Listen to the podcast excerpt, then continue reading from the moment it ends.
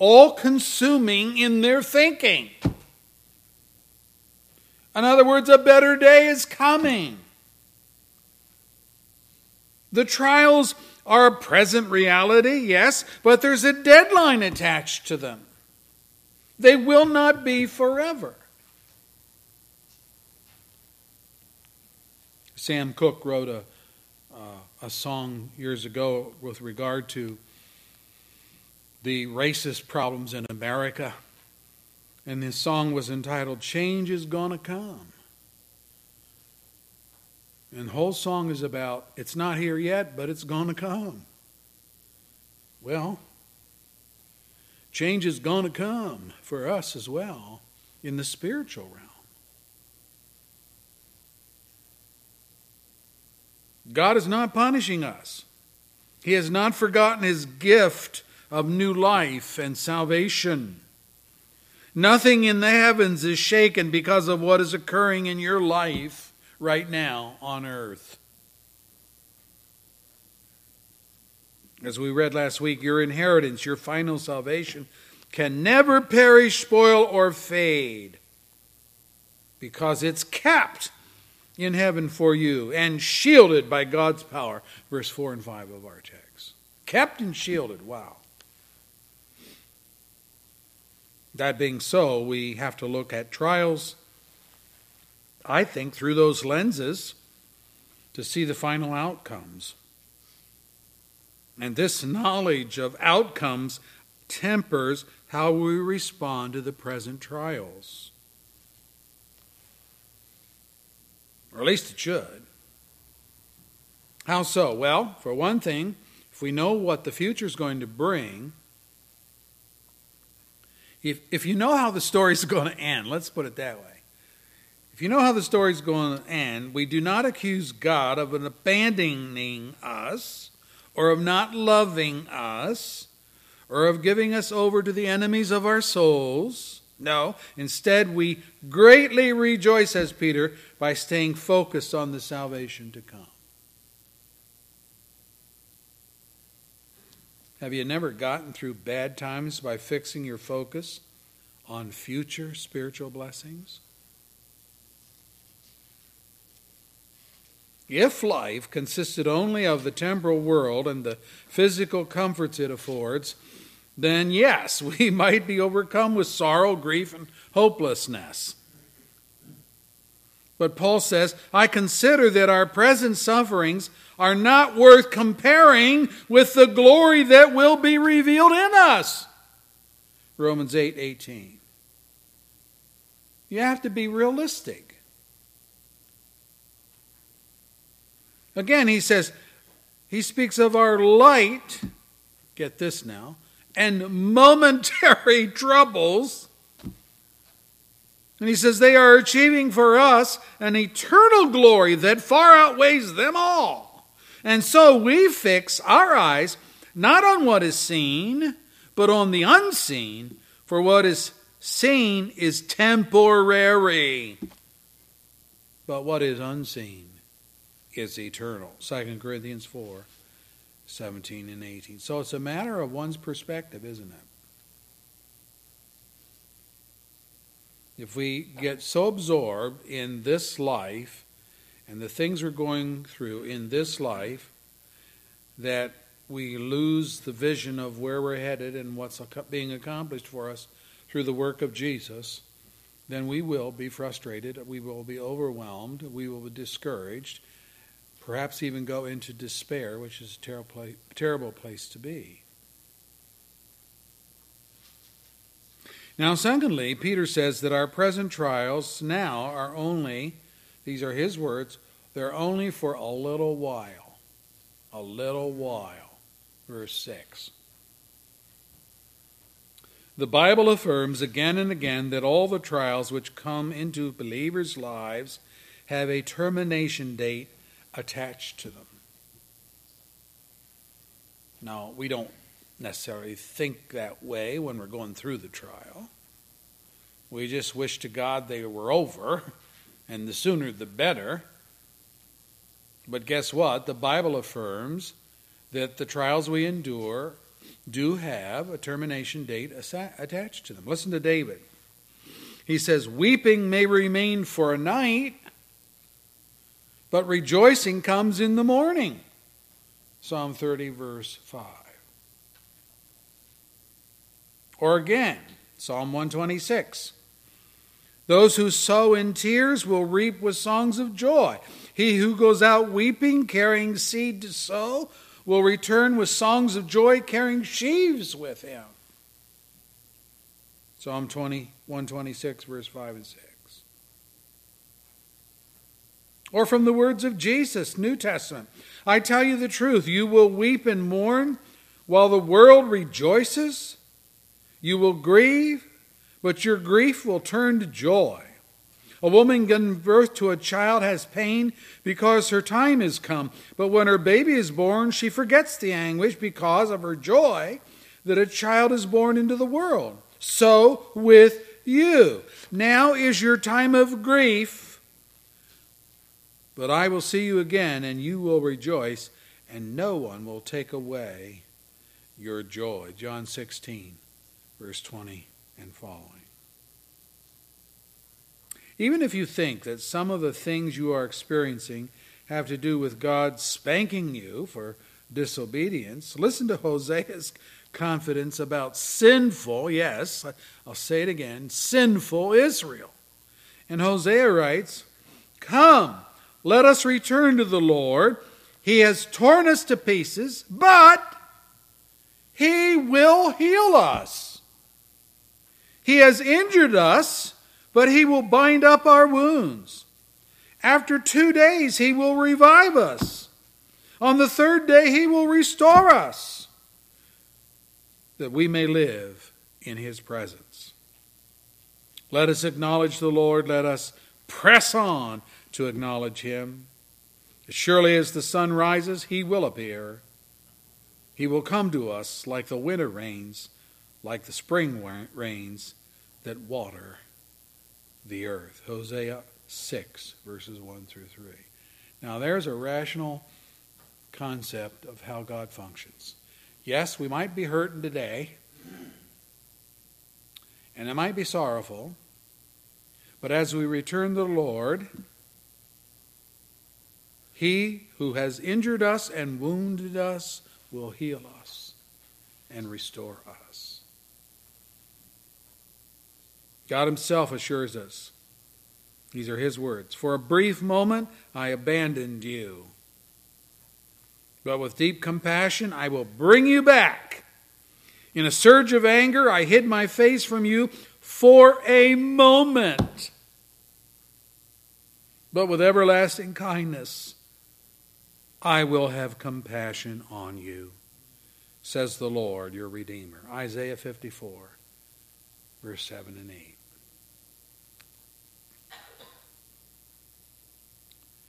Pretty sad affair sometimes when we read about parents that are so estranged from their children that a breach has been made that doesn't seem to ever heal. Sometimes we read about this in the newspapers, or we have it in our own families as well. Parents being estranged from their children, not speaking to them, not having holidays together, not sharing birthdays anymore, just mean spirited, breach of love and compassion. But don't bring that scenario into our family relationship with God. Yes, He may discipline us, He may spank us, but it's temporary. It's just for a little while. And Peter uses this expression, a little while, verse 6. By the way, he uses it again in chapter 5, verse 10. Be self controlled and alert. Your enemy, the devil, prowls around like a roaring lion, looking for someone to devour. Resist him, standing firm in the faith, because you know that your brothers throughout the world are undergoing the same kind of sufferings. And the God of all grace, who called you to his eternal glory in Christ, after you have suffered a little while, will himself restore you, and make you strong, firm, and steadfast. To him be the power forever and ever. Amen. 1 Peter 5, verse 8 through 11. Whatever we're going through, it's just a little while. And here I think Peter introduces another element into the mix, namely that Satan and the Satan, as in the case of Job, for an example, may be behind the trials that you experience, but he uses this expression a little while. So I ask the question how long is a little while? That's what we all want to know. Fact, you have some prayers in the Bible where the psalmists say, How long, O Lord, how long? Right? You've read those. What are they doing? They're saying, You know, I'm looking at my watch, I'm looking at the calendar, and this has been going on and on, and I'm wondering, you know, is there ever a time when this is going to end? When things are going to change? How long? How long? Well, how long is a little while? Well, the original word, and this is a word, and this is interesting, is oligos in Greek. You've heard of an oligarchy? That's a government in which a small group is in control of the government. We never want that in America. Sometimes people object to that whole idea. Oligos always means insignificant. Different nouns, it takes on various nuances of meaning. For example, if you attach oligos to time, then it means short, a little while. If you attach it to the word, to the noun speech, it means brief. Going to have a brief. If you attach it to numbers, it means few. If you attach it to the degree of intensity, it means slight. If you attach it to a material object, it means small. So it depends on where the word is being used. Any way you slice it, when Peter admits that his readers are suffering grief in all kinds of trials for a little while, he is saying that their trials compared to life, compared to eternity, are short lived. There is no lasting duration to them. Even Job's suffering, which is rehearsed in 42 chapters, moved very swiftly. We read in chapter 1 that in one day, one day, he lost all of his children when a mighty wind collapsed the house that they were in. He lost all of his camels, thousands, in a Chaldean raid. He lost all of his sheep by a fire from heaven. He lost all of his oxen and donkeys to the Sabean marauders and the slaughter of all of his servants except a few who reported the losses. He went from millionaire to pauper in one day. One day. And in the next day, he went from strong, healthy body to severe boils and infection, which caused him to waste away to near death. And the pain was so severe that he wished to God that he would die. Notice, too, with Job, the variety of his affliction. There was the emotional loss and sorrow in the death of his children and servants. There was the financial loss and the loss and the destruction or confiscation of his material holdings, and there was the personal loss in the deterioration of his own health. Whammy, whammy, whammy. Three things. Boom, boom. Three strikes, and you're what? You're out. Add to that the complaints, the misrepresentations, the slanderous accusations of his so called friends and he lost his companionship and encouragement in an hour of his greatest need. So, this one believer went through all that we experience piecemeal. Some of us are sick, some are struggling financially, some are grieving loss over a loved one, but likely we are not wrestling with all these things at one and the same time as did Job. Yet, such suffering, even when it's collectively calculated, adds up to a little while in eternity's scheme of things. Can this be the reason Paul spoke of such as are light and momentary troubles, that's his words, that are achieving for us an eternal glory that far outweighs them all? And so we fix our eyes not on what's seen, not on the here and now, but on what is unseen. For what is seen is temporary, but what is unseen is eternal. 2 Corinthians 4 17 and 18. Oh, and one thing more before we move on. Every trial that comes our way has the stamp of God's approval on it, and along with it, God provides a built in escape route for you to take. Yes, Job was harassed by the evil one but only as he obtained permission from God to afflict Job. What I'm saying is that the devil has no unilateral control over the evil he inflicts. He is a servant of God as much as any other creature of God. His will is not supreme, though he would like it to be so. He has to come to God to get it now, asks permission before he acts. And I think knowing this helps us as believers to be comforted in the truth that behind our trial is our God, who is the real agent in control. And that being the case, it should not surprise us to read Paul's declaration. No temptation, same word Peter uses when he says trials, verse 6, means a testing, a proving. No temptation has seized you except what is common to man, and God is faithful.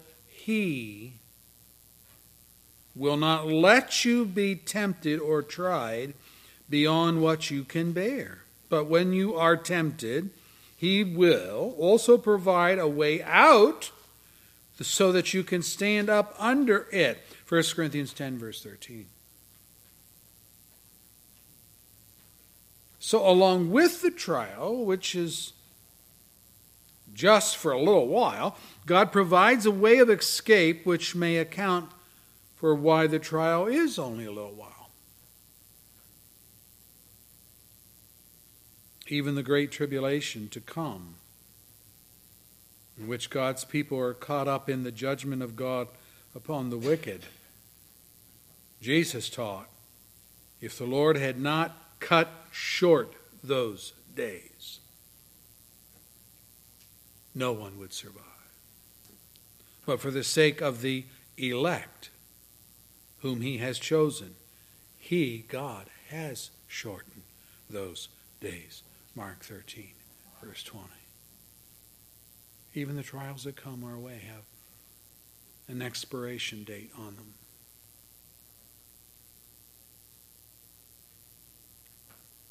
That brings us then, secondly, to what are the reasons for trials? I mean, why are why any of them?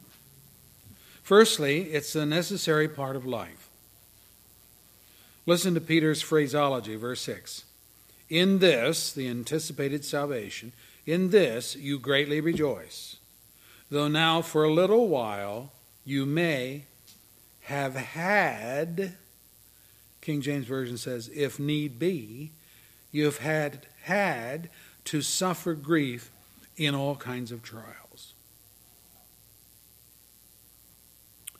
Well, I think the question which haunts all believers at times is why must we have had to suffer the grief of multiple trials? We know we live in a sinful world. We know that creation has been cursed because of sin.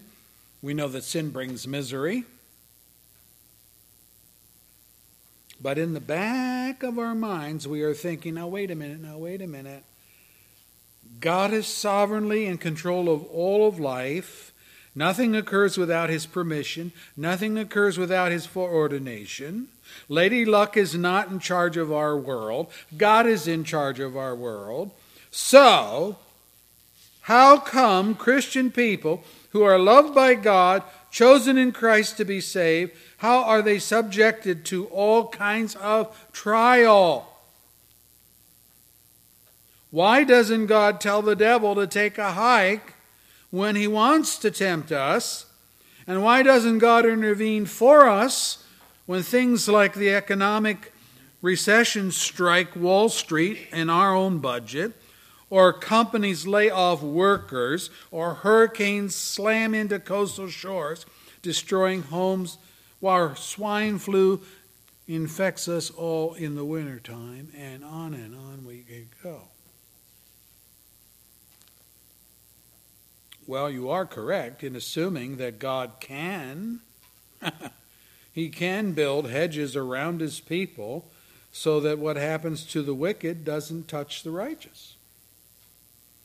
We have some of this in biblical history. Remember the plagues in Egypt during the time of the Exodus? What about the plague of flies? God told Pharaoh. On that day I will deal differently. I will deal differently with the land of Goshen where my people live. No swarm of flies will be there so you will know that I, the Lord, am in this land. I will make a distinction between my people and your people. This miraculous sign will occur tomorrow. Exodus 8 22 23. so, Moses was saying, You know what God's going to do? He's going to bring these nasty flies upon all of you Egyptians. You're not going to like it, you're going to hate it, they're going to be everywhere. But Goshen, which is a part of Egypt, where Israel has been consigned to live, no flies are going to be there. Now, you can't do that. You can't have flies at this part of Egypt and cross the county line, have no flies over here. Well, God did it. Same occurred with the disease plague of the livestock. Let me read it for you. But the Lord will make a distinction between the livestock of Israel and that of Egypt, so that no animal belonging to the Israelites will die. And the next day the Lord did it. All the livestock of the Egyptians died, but not one animal belonging to the Israelites died. Exodus 9, verse 4, verse 6. that baffles the human mind. Yet again we read, Then the Lord said to Moses, Stretch out your hand towards the sky so that darkness will spread over all of Egypt, darkness that can be felt. And so Moses stretched out his hand towards the sky, and total darkness covered all of Egypt for three days. No one could see anyone else or leave his place for three days, yet all the Israelites had light in the places where they lived. Exodus 10 21 through 23.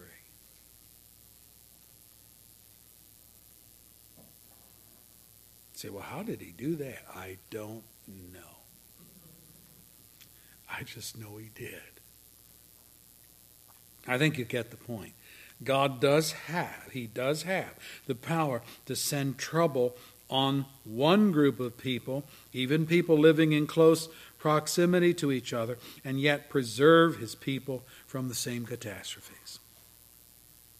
Yet that said and that believed, there are things that occur in life, heartaches, sorrow, things like that, for which none of us are immune. They're just part of living in a sin cursed world. Solomon worded it this way He said, All share a common destiny, the righteous and the wicked. Take your pick. The good and the bad, the clean and the unclean. Those who offer sacrifices, those who do not. As it is with the good man, so with the sinner. As it is with those who take oaths, so it is with those who refrain from taking oaths. This is the evil in everything that happens under the sun. The same destiny overtakes all. The hearts of men, moreover, are full of evil, and there is madness in their hearts while they live, and afterwards they join the dead. Ecclesiastes 9, verse 2 and 3. Or again, he writes, For the wise man, like the fool, will not be long remembered. In days to come, both will be forgotten. like the fool, the wise man too must die. Ecclesiastes 2, verse 16. No difference.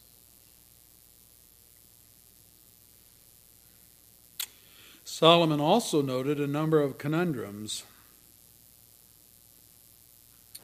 He writes, In this meaningless life of mine, I've seen both of these a righteous man perishing in his righteousness, and a wicked man living long in his wickedness.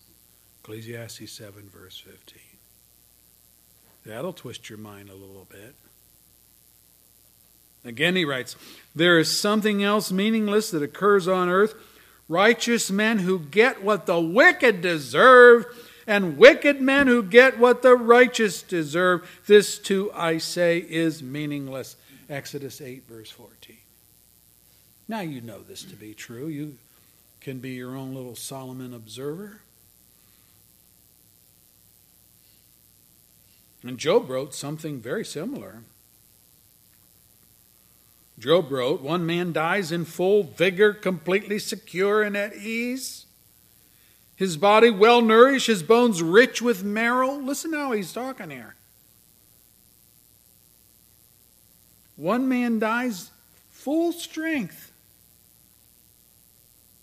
not sick and scabby the days, all the days of his life, but strong, virile. But he goes on another man dies in bitterness of soul, never having enjoyed anything good. Side by side, they lie in the dust, and worms cover them both.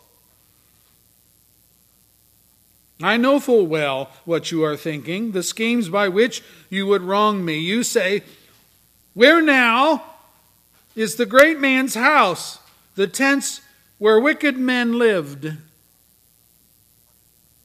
Have you never questioned those who travel? Have you paid no regard to their accounts? That the evil man is spared from the day of calamity, that he is delivered from the day of wrath? Who denounces his conduct to his face? Who repays him for what he has done? He's carried to the grave, a watch is kept over his tomb. The soil in the valley is sweet to him. All men follow after him, and the countless throng goes along with him. Job 21, verse 23 and following.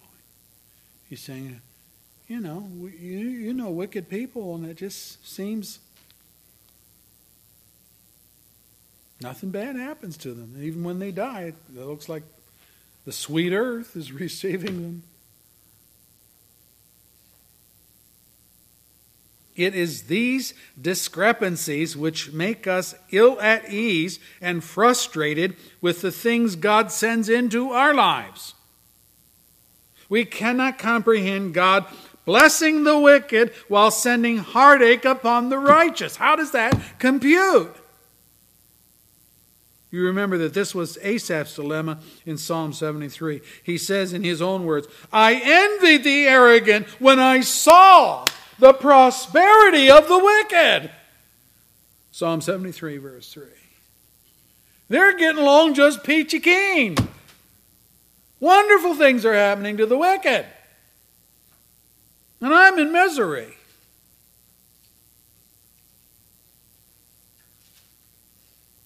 Yet I say with Eliphaz, who advised Job, For hardship does not spring from the soil, nor does trouble sprout from the ground. Yet man is born to trouble as surely as sparks fly upward. Job 5, verse 7. Our world was cursed because of Adam's sin, and none of that is going to change in our lifetime. Adam's consequences became ours, in that we, like Adam, sin against our God. We reap what we sow, and any suffer, suffering of trials that come our way or because of these things is normative, not unique to God's people. And Asaph finally had to admit that. He started out with all these questions. And then he says, I went into the temple of the Lord and, and God straightened out my thinking when I saw the end of the wicked. In other words, we have something to look forward to and they don't. Now, we may be in the same boat as far as bad things happening to us, going through life, suffering the trials of life but we end up differently. Our end is different.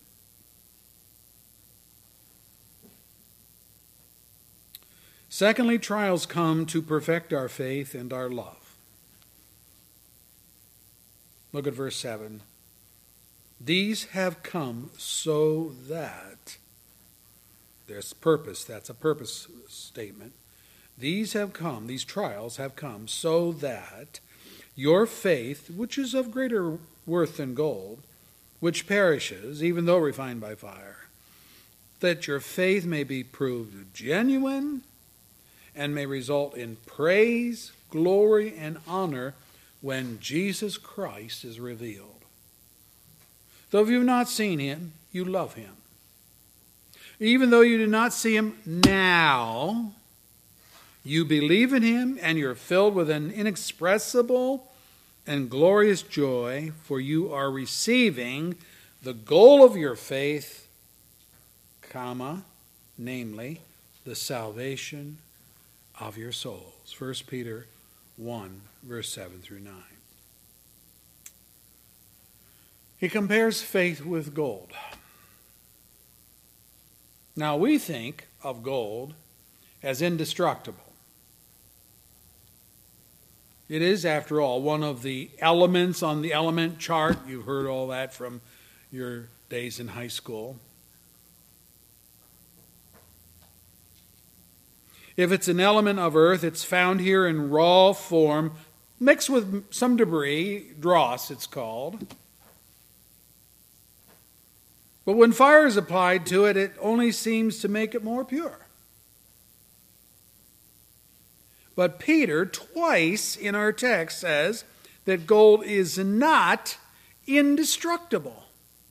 Verse 7, he speaks of gold that perishes even though refined by fire. Again, verse 18, when talking about our redemption, he says, You know that it was not with perishable things like silver and gold that you were redeemed.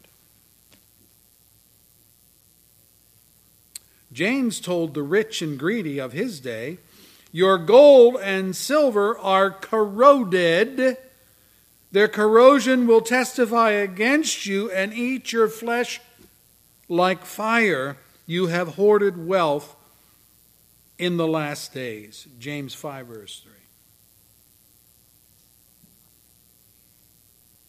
In his second letter, Peter wrote, But the day of the Lord will come like a thief The heavens will disappear with a roar, and the elements, gold is an element, the elements will be destroyed by fire, and the earth and everything in it will be laid bare.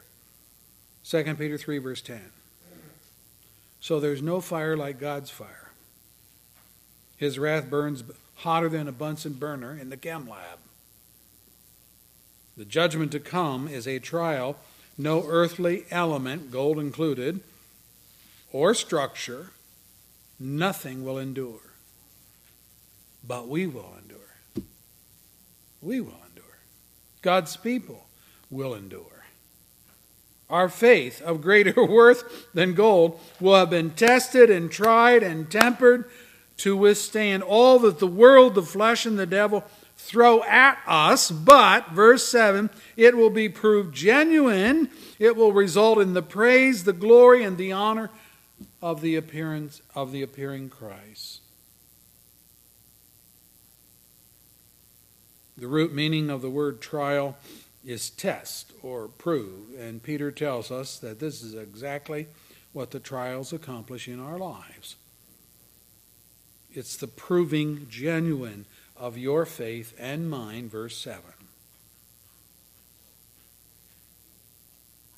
I think it's true to say that one never knows the steadfastness of Christian character until and unless it is tested a faith that is never called upon to believe when the chips are down, when the world mocks and ridicules, when there seems to be more trouble in one's life than blessings, that is not a proven faith. Anybody can have that kind of faith. Nothing supernatural about it. For all you know, you will renounce Christ like Demas and go back into the world as your first love if, if you don't have a proven faith. And that's why James says, Consider it, listen to this, consider it pure joy, my brothers, when you face trials of many kinds. because you know that the testing of your faith develops perseverance. And perseverance must finish its work so that you may be mature and complete, not lacking anything. James 1, verse 2 through 4.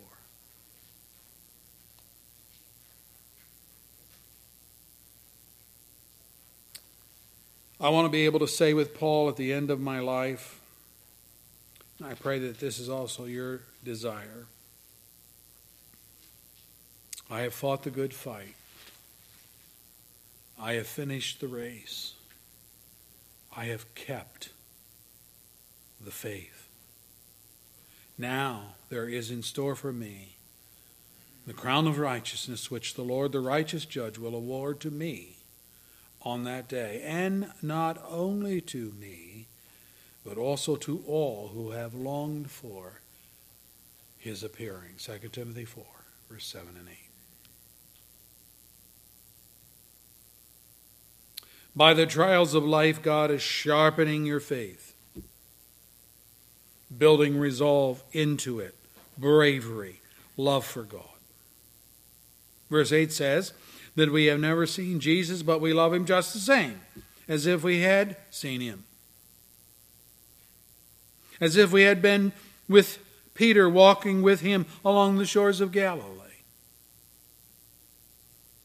You don't have to have seen Jesus with your physical eyes to believe in him we see through the eye of faith and receive here and now the goal of faith, which is the salvation of our souls.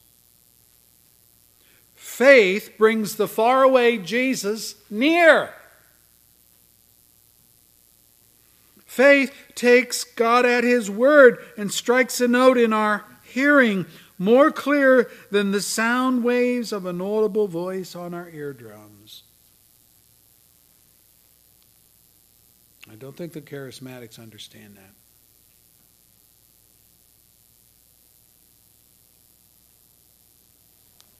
Have you taken a wait and see posture with regard to Jesus? Well, I'll just wait and see. Are you one of those skeptics who says, well, you know, seeing is believing? Hmm, really? May I say that faith is a believing that sees more? Because it brings with it insight into God and His grace that physical sight misses. Think of it the throngs, people beheld Jesus time and time again. But what did they see? They saw simply a carpenter's son. That's who they saw. Oh, we know his parents. You know, Joseph and Mary, and uh, we, we know about the trade. He's a carpenter and so on. That's who they saw. They never did break through and see Jesus, the Son of God, the Savior of sinners, the Savior for themselves. Pretty superficial sight. So I'm saying if you settle for, well, seeing is believing, if you're settling going to settle for that, you will miss the Savior. And that is one person you cannot afford to miss. You need to come by faith. You need to come now. You need to believe and doubt no more. Seeing by faith is, boy, that's the best sight. Our Lord, please give us that kind of sight. We need that kind of sight. We are so attached to this world and the things of it that we value physical sight more than anything else.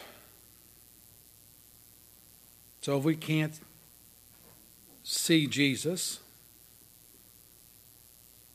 we could be like that faulty disciple that says, Until I am able to put my fingers into the nail prints in his hands and thrust my hand into his side where the spear went, I will not believe. Well, there are many people in that category. I call them the show me people. Show me, show me, show me and I will believe. No, they won't. Faith is the gift of God, repentance is the gift of God. We need to plead with you, and we do plead with you now. O Lord, grant us that faith and repentance to see Jesus through the eyes of faith. Come to us and show us the Jesus that his own people in his own day did not see. Oh, yeah, we have a handful of disciples that did see, but the majority of the people did not. They were just looking for a miracle worker, someone to give them another free meal. But the bread of heaven to feed their souls, they didn't want to have anything to do with that. Lord, make us better than that. Grant us that faith which you say is precious, more precious than gold. And we'll praise you for it in Jesus' name. Amen.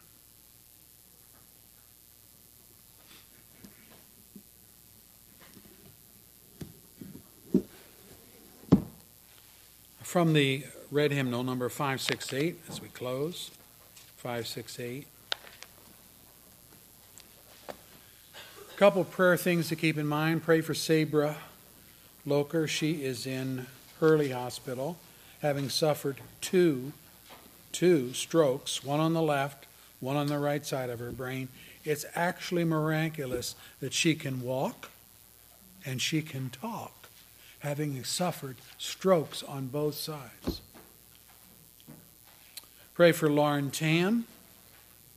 Lauren underwent surgery to correct problems with her pelvis. They had to restructure the socket so that the femur bone of her leg can fit into the socket properly. And when that heals up on the side they operated on, they're going to break the pelvis on the other side and do that side. So this poor kid, I think she's 18, is six weeks of recovery for the one surgery, and then they're going to do it all over again on the second side for the second surgery. And she said to me, Pastor, I'm not worried. I have Jesus on my side. Jesus will take care of me. An 18 year old. Jesus will take care of me. We need to rejoice in things like that and pray. Pray fervently for those that are suffering. And then there's Suzanne. She is coming, she's been in therapy and she's coming out of therapy, or maybe she's out by today, I don't know. But Ed has his hands full.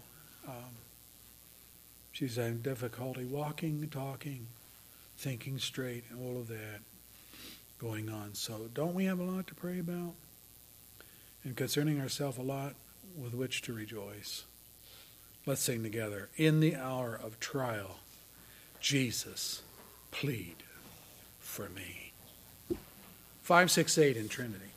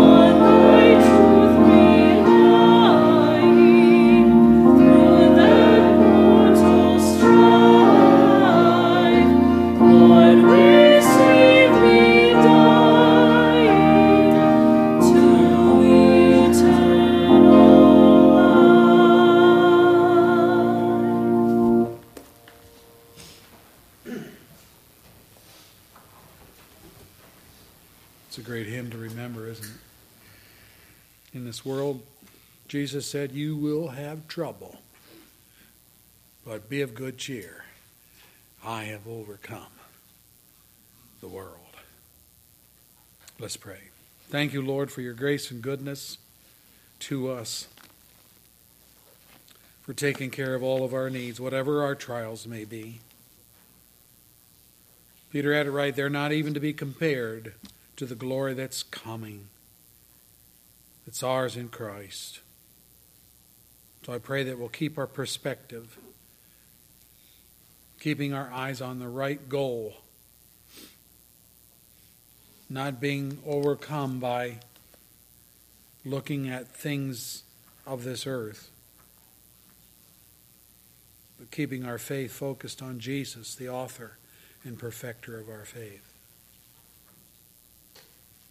And as to trials, you went through it all for us, paid the cost of our sin. I pray that you will bless us. Be with us that are ill. Be with Della tomorrow. She has surgery. Pray that you will watch over her. Be with Lauren. Same thing. Needs your grace in surgery, healing power. Sabra. Same thing. Boy, Lord, just goes on, doesn't it?